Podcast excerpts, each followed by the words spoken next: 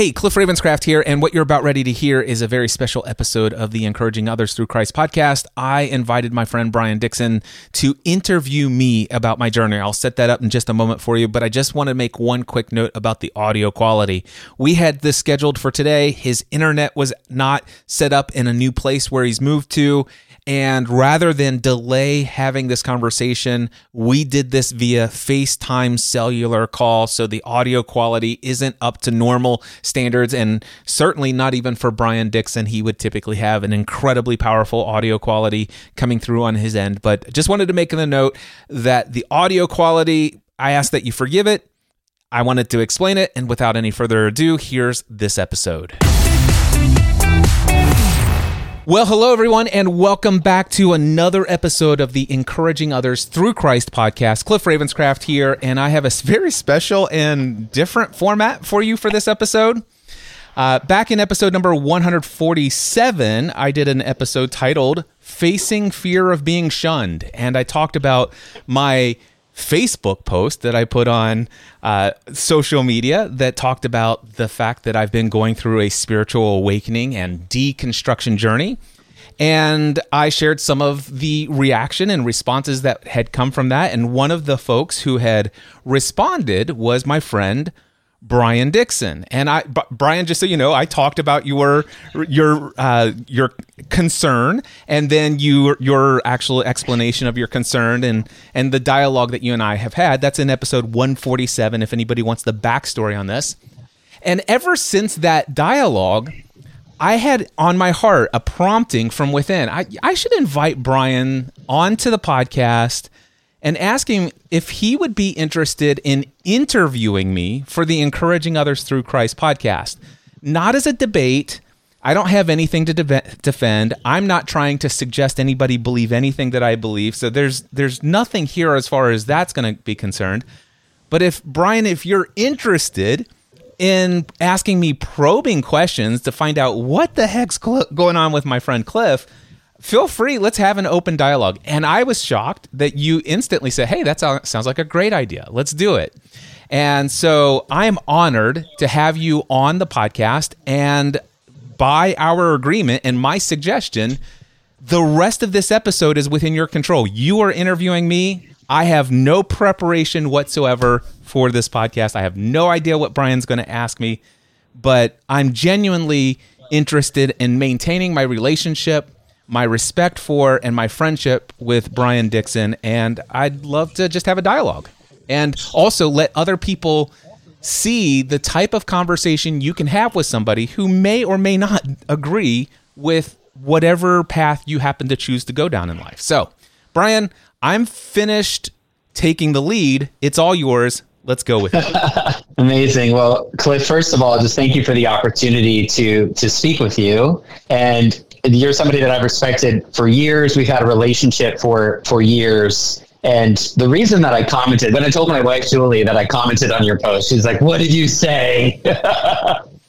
so I, I, appreciate you dialoguing and keeping keeping the dialogue, and I think that's an important part of, of this journey is being able to have have conversations. So I'm really grateful to be here with you. Well, thank you. I I'm I'm honored to maintain relationships. As far as I'm concerned, it is all about being of support and encouragement to one another, accepting one another unconditionally, expressing love to others as you would love yourself and how you would want yourself to be treated and so uh, yeah, I'm I'm eager to see what we come up with as far as this conversation. I'm I'm I can't wait to see what's going through your mind. well, yeah, the way that I'd, I'd like to structure our conversation, first of all, I just I think it's I think it's important when we're having a conversation with people to to understand where they're coming from, and then to arrive and, and then to to figure out kind of how they've arrived at at that destination. So that my first series of questions for you, Cliff, is where are you now?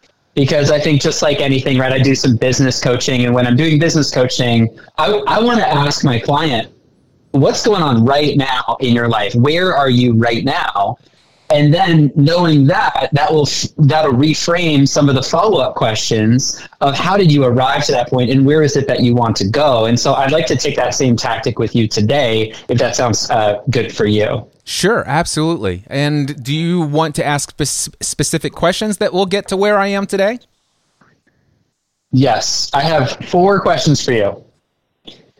I would love to hear the the following. I would love to hear what your view of hell is, what your view of Jesus is, what your view of creation is, and what your view of eternity is. And I'm sure your your listeners would be interested to hear where you are as well on those on those four things. So one more one more time: hell, Jesus, creation, and eternity.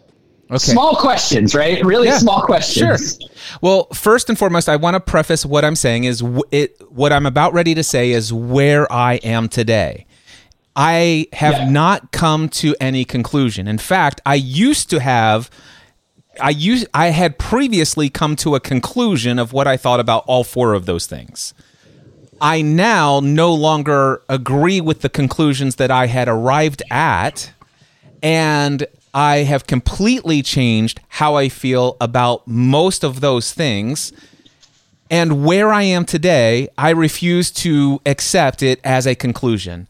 I accept that there is an infinite amount of data and experience and insight that I don't have access to. And so that I am willing to continue to explore and potentially change my where I'm at on these issues. So, first and foremost, where am I today? Just gut response. I do not believe in an eternal hell and damnation of eternal separation from God. I do not I do believe there is hell and I would define hell as the belief that one is separated from God. The the belief that one is not of God. Uh, the belief that one feels disconnected or separate from God. And by the way, it's only a belief in my mind. It's not in reality. I don't think there's anybody that's separated from God, and nor has there ever been. I be, believe that God's omnipresent and everywhere in everyone. And so it's only a perception of the separation. And I believe it's any perceived separation from God is in fact an experience of suffering and or hell.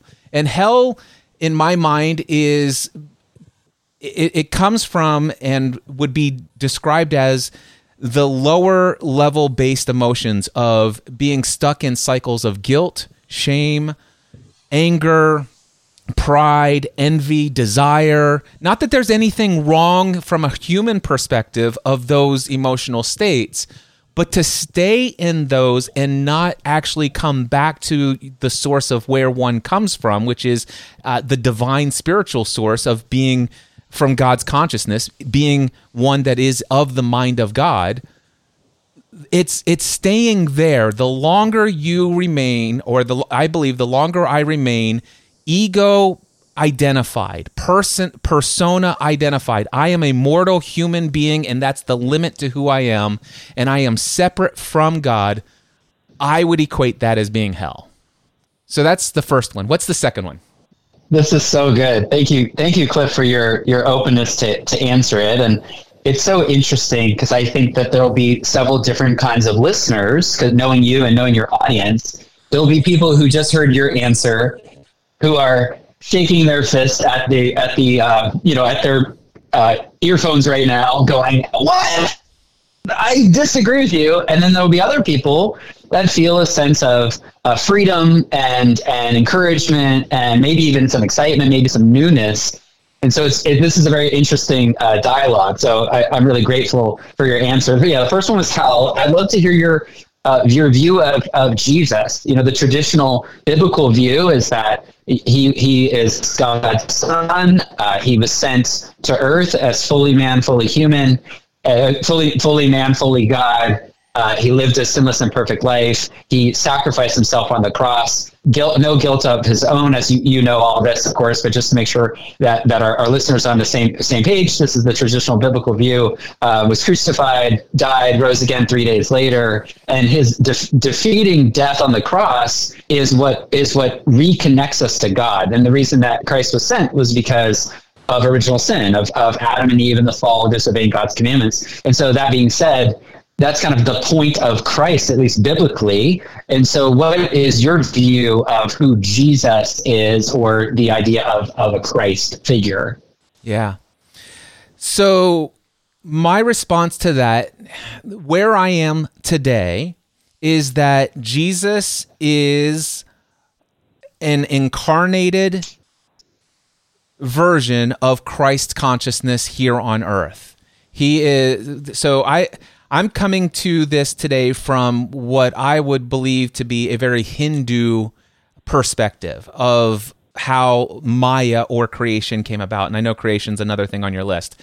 But anyway, that God being all that is, and there is nothing outside of God, maybe perhaps one day decided, I wonder what it would be like if I could actually experience giving and receiving love. And so he decides, you know what? I what if I wrote a story, a play maybe, a, a drama, and and it would have many different acts. And it's like, ah, oh, this is great. This would be ah, this is amazing. But then he decides, well, I would need a place to host this play. So he decides to create a community theater. And to do that, maybe the planet Earth might be one of the places he decides to put this play on. And so, therefore, he creates uh, a causal realm where he creates images of himself, such as the vibratory energy of God, aka the Holy Spirit, and the intelligence of God or the mind of God that will hold everything together, that energy, and place it into form. And that would be the Christ consciousness. So that would be the Christ and the Holy Spirit, the Son of God and the Holy Spirit, the energy and the Christ consciousness. And then through that energy going down various different realms to make up the material world, we ultimately end to the planet Earth. Now there's a community uh, play. Uh, there's a community theater center for the arts. The only problem is, is there's no actors. So what does God do? I'll, I know what I'll do. I will create infinite sparks of myself. Call them souls, if you will, an infinite number of them, and they will be individualized versions or images of my consciousness, and they will descend down through the astral planes into the material world and incarnate into and attach their consciousness into human form. Now, originally, perhaps every every image of God gets onto earth and we all see that we're all God and and it's kind of like we're playing this play but we're all it, it's kind of like me on the stage like um, Flash Gordon if you will I'm I'm over here saying this part and then I go over here and I say this part but it's all me and I know it's all me so maybe perhaps God created a delusionary force you might call it Satan that would cause you to have ignorance or a forgetfulness of the fact that you are God. And so, therefore, you would have the knowledge that you are human. You would de- begin to develop a belief system and attachment to your individualized persona created here on earth and have a belief that this is all you are. And so, therefore, now the actors on the stage can actually fully be involved, not thinking, I am God, but I am this person. And so, I believe that the the drama from a the Hindu perspective is that the ultimate goal is for every individual soul in Spark to make its way back to the uh, remembrance and original inheritance as son of God or Christ mind. I pray that they would be one as you and I are one, is what Jesus prayed. And so, and also, and I remember when Jesus says on the cross, Father, forgive them, for they know not what they do. Forgive the other versions of me who are unaware that they are one with you and I. In essence, that's what I think Jesus said when he was dying on the cross. Assuming, by the way, that he did die on the cross, which I still, I, I still buy into that. Um, although I've heard certain theories that maybe he didn't, maybe it's allegory, maybe there's all this other stuff. I'm open to other people's interpretations, but I still I grew up very conditioned with that. I haven't I haven't dropped that per se. So I believe that um, if you were, were to read the chapter, I think it might be chapter 43 or 48 of the book Autobiography of a Yogi by Paramhansa Yogananda there's a chapter titled "The Resurrection of Sri Yukteswar," which is his his guru passed away, or shall I say, uh, um, dissolved into non-physical. Uh, he he transitioned out of physical life into to this back into the spirit world, and he came back and gave this full dialogue of of all of this stuff. And so those souls that actually make it make their way back into an enlightened state and there are different levels of enlightenment all the way back up to full oneness and unis, union and Christ consciousness with Christ. I by the way, I believe that others have experienced the the same level of Christ consciousness as Jesus did.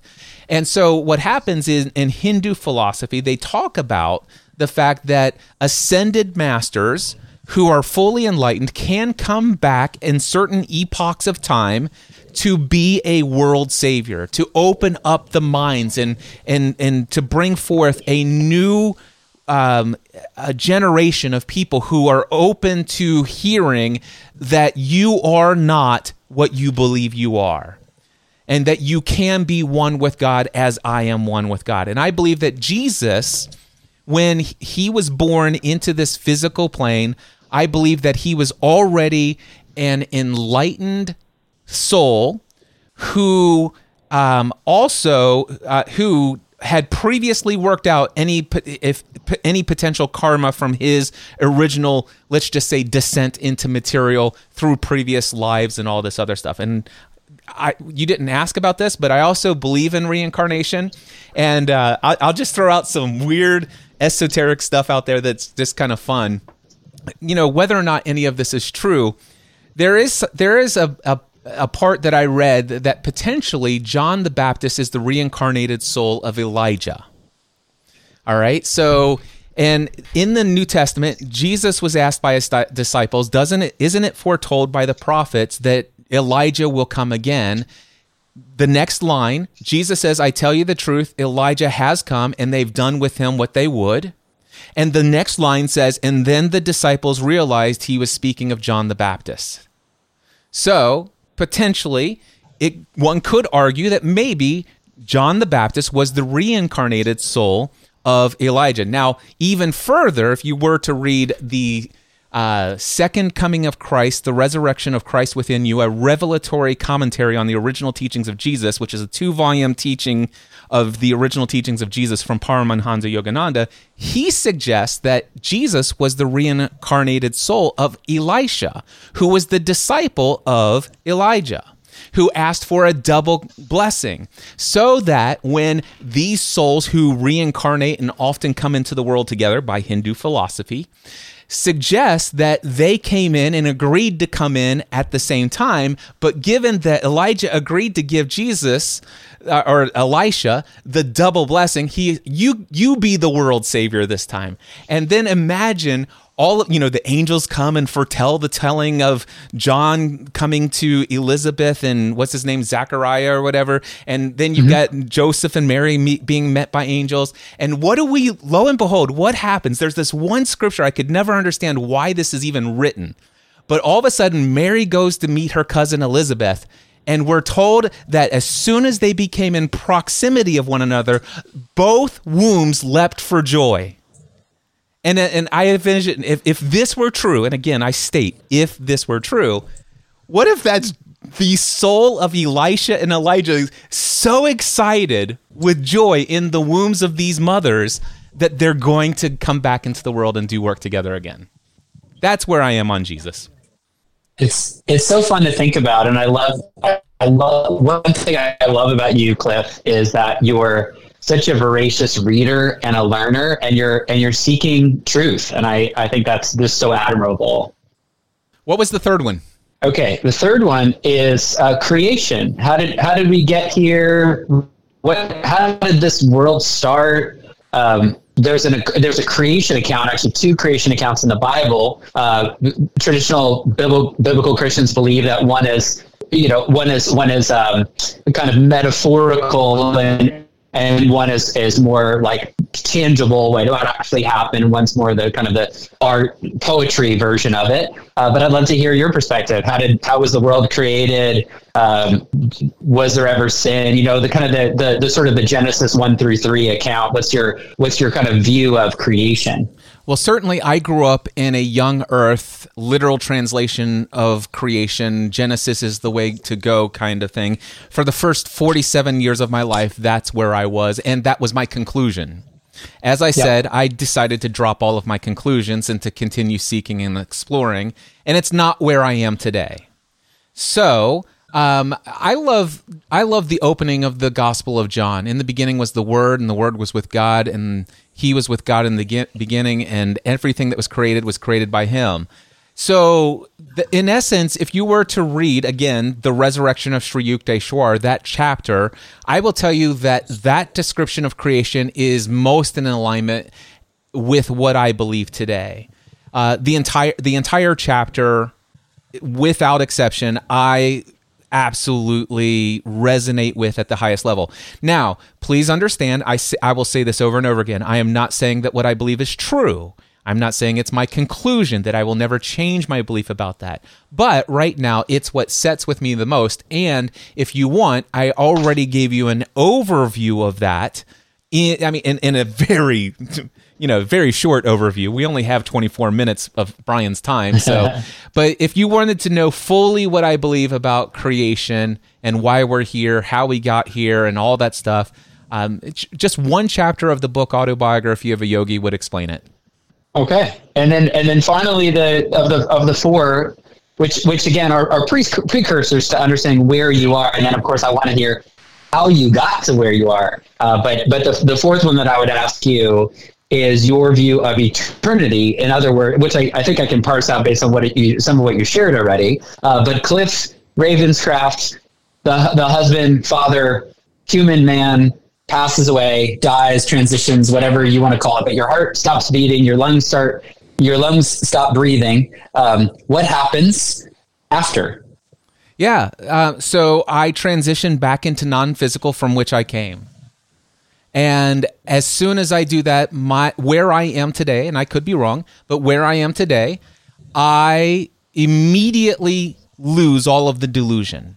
I, I, I no longer am limited. I, I may have a very clear understanding of just how far off I was on all of the things that I believed.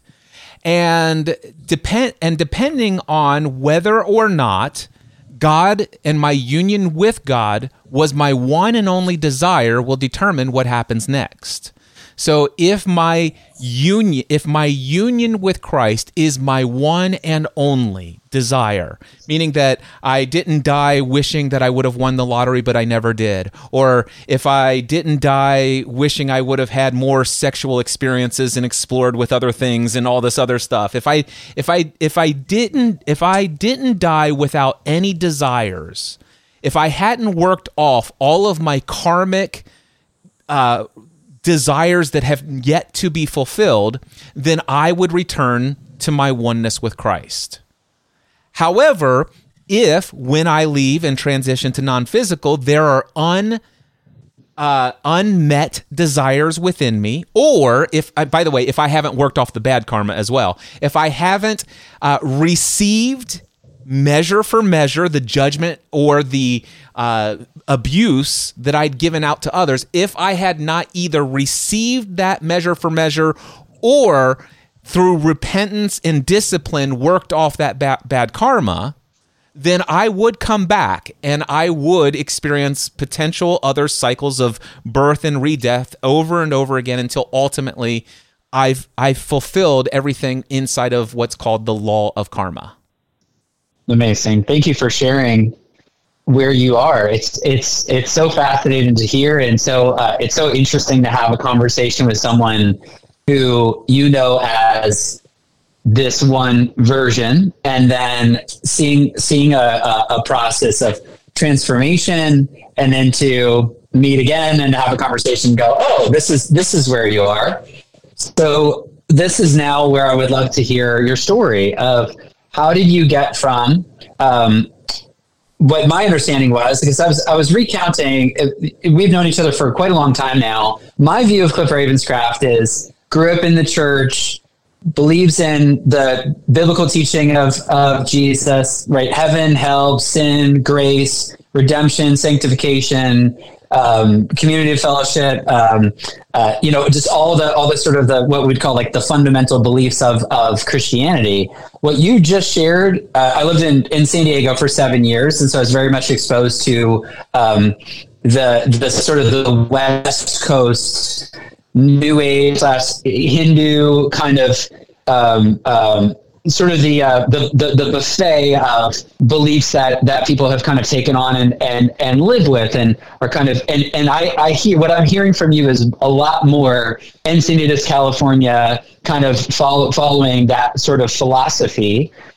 Uh, as opposed to where I am in Charlotte, North Carolina, go to a Baptist church, right? So I just feel like we're we're in very different places. And so my question for you, Cliff, is I'd love to hear how you arrived at these at these places? What were maybe some of the the high points and the low points that got you to start moving towards uh, the, some of these things that you either believe right now. You, you did you, a few times. You did say, "Well, I'm not sure if I, I believe it, or I'm not sure if I oh if no I'm right on I, that." by I'm the way, exploring. I just want to say this: I'm absolutely certain of everything that yeah. I've stated. I absolutely believe it.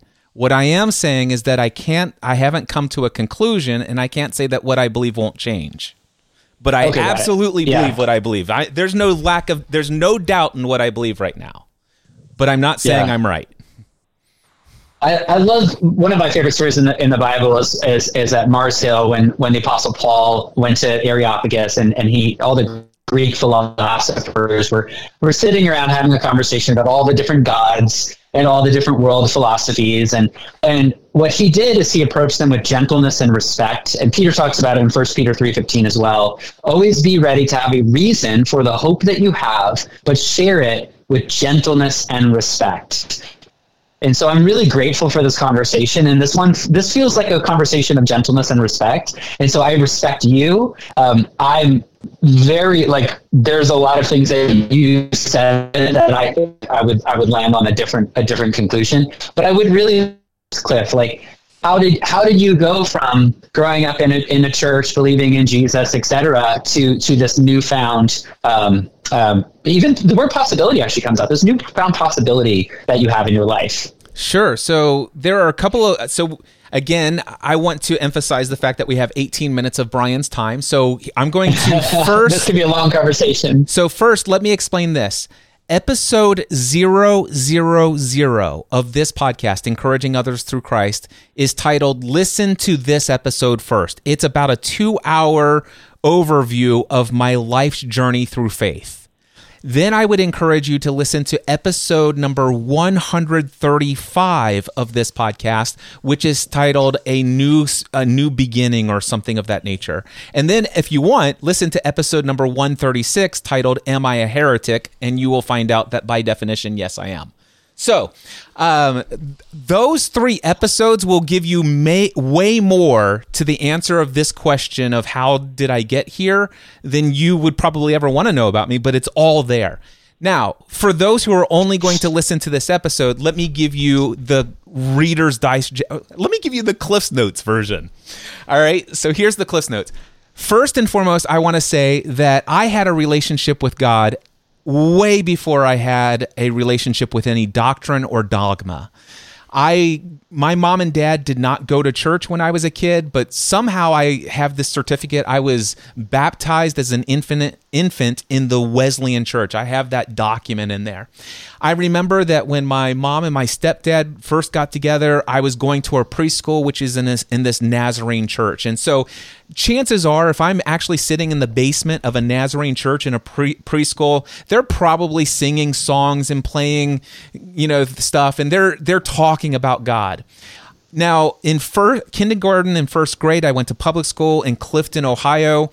And if you've ever heard about Cincinnati, Ohio, that they're not known for great race relationship race relations.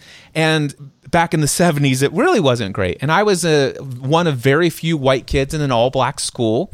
I had no problems, by the way. I, I, had great friends. I had great uh, recess. I still to this day wish I could go back and play tetherball with my friends and, and hopscotch and stuff like that. We had the blast.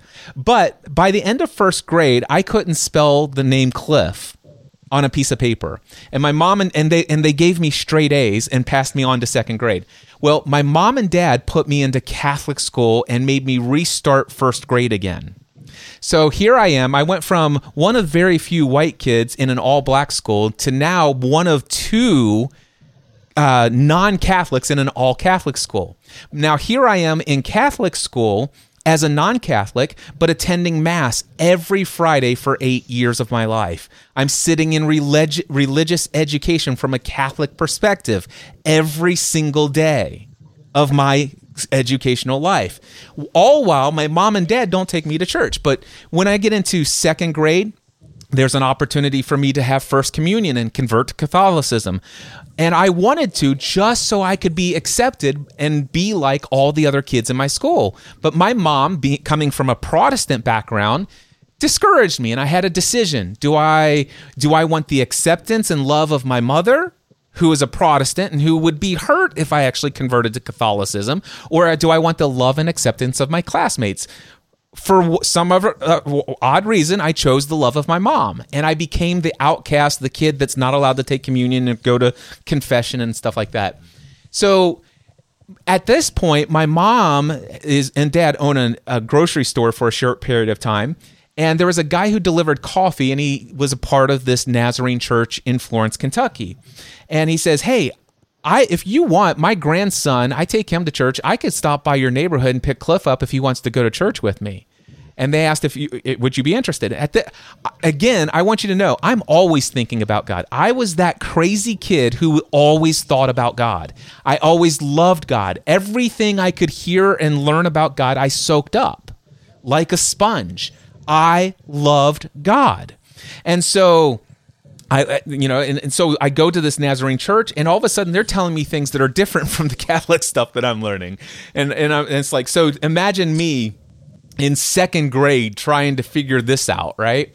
And then I have other friends who go to church and they invite me to vacation Bible school and they invite me to their Sunday schools on Sundays. And and so I became even though my mom and dad didn't go to church, I went to all of the different basically anybody who had cookies, Kool-Aid and flannel graphs, I went. So Brian, I know that you come from a Baptist church, you know exactly what I'm talking about. Every vacation Bible school, I was there. Every Sunday school class I could attend, it doesn't matter. I went to Nazarene, Wesleyan, Lutheran, uh, Methodist, Baptist, you, you, name it, all of the f- branches, all of the flavors.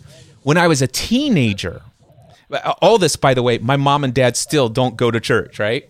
Although I did use God's name in vain one time, and and I got severely punished for that, which I, that didn't make sense. so I, I, said, Jesus Christ, and, and, boy, did things go down. Uh, I learned never to say that again. So um, anyway, then all of a sudden, when I was 15 years old, my cousin invited me to go to this Pentecostal church. Ultra charismatic, speaking in tongues, rolling on the floor, running up and down the aisles, speaking everything. And um, I, I will tell you that I the the preaching there was so intense.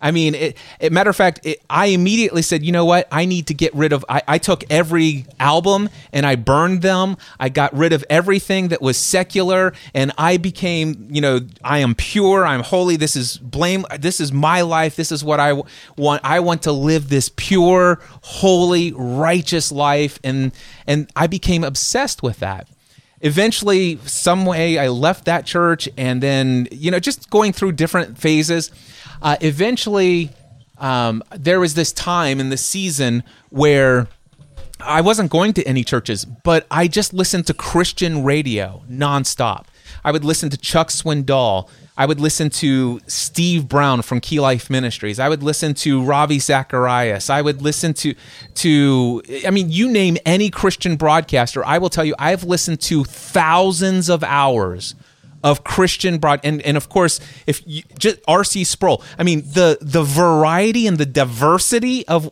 Dr. Ch- Tony Evans uh, just, just all of this and this is this is the makeup of everything I'm experiencing right and so then when I was 18 years old, I started dating a girl. I met her at this in another Nazarene church and I met her parents. They set me in in, in this uh, interrogation room, black room, bright white light, and said, "Tell me how you know you're a Christian." Actually, it was the dinner table, and it wasn't like that at all. but I I explained why I was a Christian. I went back home, and she called me up and says, "I have to break up with you." And I said, "Why?" And she says, "Because my mom and dad won't let me date somebody who's not a Christian." And I immediately feared for my eternal damnation. I could care less that I just lost my girlfriend. I just need to know that I'm not going to burn in hell if I die tonight when I sleep. So I call another friend up and I get and I, I took away one of the burning in hell fears that I had when I was eight. It, you can go listen to the whole old stuff. Long story short, I I get saved for a third or fourth or fifth time. Uh, you know, I for, I'm losing count at this point how many times I've been saved. Um, but finally, when I was 18 years old, this is where things really shifted. They said, Cliff, if you really want to just seal the deal in this and never have fear again, here are three things you need to know. You need to go to church every day, the door's open. Number two, you need to read your Bible every single day of your life, never fail. And number three, you must uh, agree to do these things and avoid this. And Brian, it wasn't until years later that I realized that over the next 5, 10, 15 years of my life, I kind of lost my joy in my relationship with God. In fact, I had traded my relationship with God. Now, that, that relationship I see today was never in danger. I mean, it, it, it, it was all in my mind. But if I didn't go to church or if I didn't agree to uh, volunteer in a church thing, I was made to feel guilt and shame over that. And it's not just one church, by the way. I'm talking a, a lot of different experiences. So um, then I then I felt guilty and I felt God was upset with me. But if I would just give in and sacrifice and pour everything into this institution, God would be happy with me. Same thing. If I read my Bible, God loves me. He's going to bless me. If I miss a couple of days, God's going to punish me. And that's why I'm maybe sick now because I didn't read the Bible last week. Um, and then there was the doing good versus not good, you know, all of this stuff, you know, just so eventually I realized it's like, wait a second I have a relationship with an institution, a relationship with information about God, aka the Bible, and a relationship with a moral code of conduct. And what I can tell you is none of those three things ever gave me life, peace, or joy. And so in September 2011, I read a book called So You Don't Want to Go to Church Anymore by Wayne Jacobsen. He's been a guest on several episodes of this podcast prior to episode 135 and that was i decided to leave the institution. I took five years off of reading the bible. I'd already memorized so much of it. I figure i've got enough to work out and live out in my life. I'd be good for a while. But i, I stopped at- attending church in september 2011 i stopped reading the bible for five years straight. And i um, gave up on trying to avoid sinful behavior and pursuing righteous behavior. And I just allowed myself to be me. And I began to experience that relationship with God once again that I once had. And for from 2011 to 2020, I found a way to live authentic, Christ-like Christ relationship outside of the institution and outside of but I maintained my adherence to doctrinal beliefs and also the belief that the Bible is the inerrant, perfect Word of God, blah, blah, blah. But in 2020, I decided to let those go as well. That's, that's my journey. What, what happened in 2020? 2020 was a time where everything that was my identity was disrupted. So everything that I just assumed was true uh, and everything that I thought was my identity, and every it was all kind of stripped away. So you know that I had a fitness journey. I am basically I am. I was totally ego identified. I am Cliff Ravenscraft. I am this body. I am I am this right. So that yeah. that was I I did not see myself as a divine spiritual being having a human experience in in the version of this Cliff Ravenscraft thing that that's being built here. I was totally identified with Cliff Ravenscraft, and I told the world I will work out six days a week, every week for the rest of my life. And for uh, six years, I had done that six days a week, every week in the gym for two to three hours a day. And the pandemic closed that. Cliff, you cannot go to that place that is your home.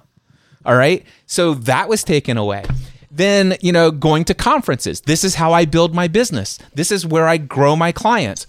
I can't do that. That's taken away. Yeah. and and not to mention the, another uh, other things. Also previously i was a super ultra conservative person who voted a very specific way. But not because i thought it was the right thing to do but because that's i'm based on conditioning and and my upbringing so I was one of those people who felt that the uh, election was was robbed and stuff like that. And and I became very upset about the fact that I think things are being hidden. And and then I and again I played the the conservative right wing side for a while and I sat there on TikTok and watched what went down on January 6th. And I can tell you right now, I watched a bunch of very peaceful people for the most part with a few hired people to cause problems. But that's not the narrative that was being told. And then and so as soon as i actually saw and watched it in, in first person through real-time videos as it was happening and then the narrative that was being told in the media and then by the way i was one of those people who chose not to get a vaccine. And of course that immediately it's like wow. And i just began to wake up to the fact that people have agendas and propaganda and mm-hmm. that things that mm-hmm. people say aren't always true. So that's a little bit of an insight into how what kind of happened in Amazing. 2020. So where where do you see yourself in let's say 10 years from now in terms of your belief system? I don't know. I, yeah. I I can tell you right now, I see myself where I was from the time I was a kid when I was 18 years old, even though I did it through the lens of fundamentalist worldview, and where I've been, one thing has never changed. I am devoting my life to being of support and encouragement through my relationship with Christ to anyone and everyone who is willing to be on the receiving end of support and encouragement. My desire is help to help people find out who they truly are, to help them love themselves without condition so that they can love others like that. That mm. that is what my that's what my life is devoted to. Yeah. It sounds it sounds so beautiful and I'm I'm so grateful for you to to share your journey and um, especially some of the hard stuff. I think I think that um, you know I, I, call it Jesus plus. I've I've seen this in, in many different faiths and many different sects and many different denominations. There's this idea of Jesus plus. I had a I had a conversation with a Mormon missionary maybe about ten years ago now, and I really developed a relationship with them. And of course, they're trying to tell me about Jesus plus, which is Jesus isn't enough you need Joseph Smith, you need you need all the all the other uh, doctrine and covenants and the pearl of great price and all these other. You need a card, you need all the things about uh, certain things. And so, uh, you know, I had this conversation with him, and I said, I said we were we got to a point where he was finally ready to listen what, to what I was saying too, because he was talking ninety nine percent of the time in our relationship. That's kind of how this Mormon missionaries work. And uh, and I finally said to him. Um, you know, I, I think I figured it out and I think I'd like to share with you. It's like, okay, he was ready. And I said, well, the answer is Jesus plus. And he said, Jesus plus what? And I said, Jesus plus nothing. And it kind of broke him. And he actually got removed from the mission fields and they replaced him with another missionary two weeks later. And I see Jesus plus in you, Cliff. I see Jesus plus Hindu, Jesus plus your yogi, Jesus plus your exploration. And but the thing is, that's not new. I see Jesus plus all the way back to you know Nazarenes do Jesus plus, which is Jesus plus holiness. Uh, Catholics do Jesus plus. Jesus plus, you have to ask for forgiveness. If you don't, you go to purgatory. And so I think that's where we get really just tripped up is in is in human tradition. Us people, we love to build rules and structure around things as opposed to allowing the words of Christ to be enough. Um, and the the the thing that I I just keep hearing is, you know, I, I admire you for your searching. Um, but I think that there is a peace that passes all understanding. There's a rest, right? Jesus says, "My yoke is easy and my burden is light." And there's something about being able to rest in the truth of what Christ said as opposed to continuing to search. Because that would be my concern for you is that this is the 2023 version. What's the 2030 version? What's the 2040 version? It's just a continuous uh, wandering as opposed to resting. Yeah. So, one of the things, given that uh, line of thought, I will say this. If you were to ask me overall, where am I today? I am at absolute peace. I don't feel like I lack anything. Um, there's plenty of knowledge. There's plenty of information of other people's of experiences of God, and I like to learn them. In fact, it's my learning those that I'm able to see the commonality of the fact that wow, we're all experiencing the same one true God.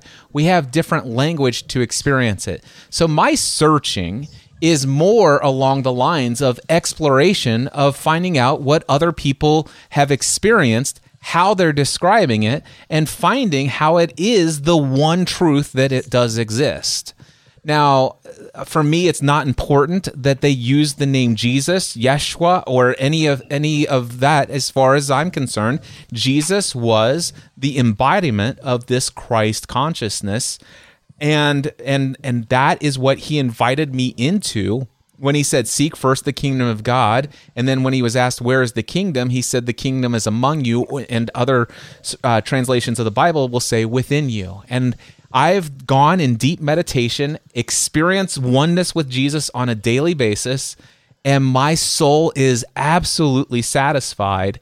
And it it took me undoing all of the adherence to I have to believe this about the Bible, I have to believe this about these doctrinal statements, I have to go to this institution, I have to avoid reading these books, I have to avoid going and having these experiences with these spiritual practitioners, but uh, instead I can be one with Christ and go and explore and experience things in this world not because I'm in search of anything more than what I already have, which is the fullness of my divine spiritual connection to God through Christ, but because it's fun and it's my passion and it's what I want. And it allows me to understand and appreciate so many other people's worldview who will never be touched or reached by a fundamentalist evangelical Orthodox Christian.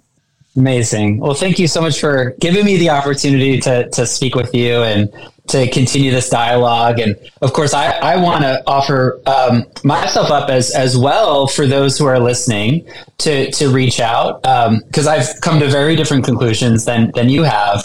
But I'm really grateful for the opportunity to uh, to speak with you and hear and to hear your story. Awesome. And Brian, if somebody wanted to reach out to you and dialogue with you and say, what are some of those other conclusions sure. that you've come to, and how did you come to them? How would how would you want people to reach out to you?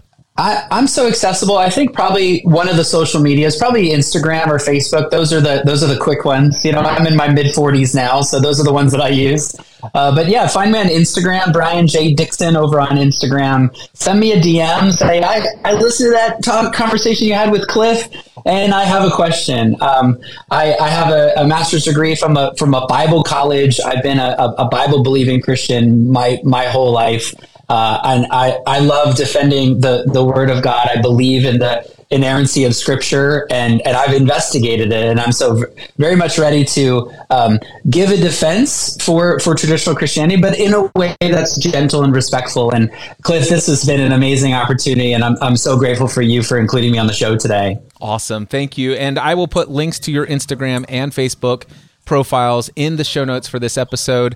Brian, I love you. I thank you. And I will have you back on a future episode and I will ask you probing questions about your defense of the inerrancy of the Bible. That would be so much fun. I would I look forward to that. Thank you, Cliff. All right. We'll talk soon. Many blessings.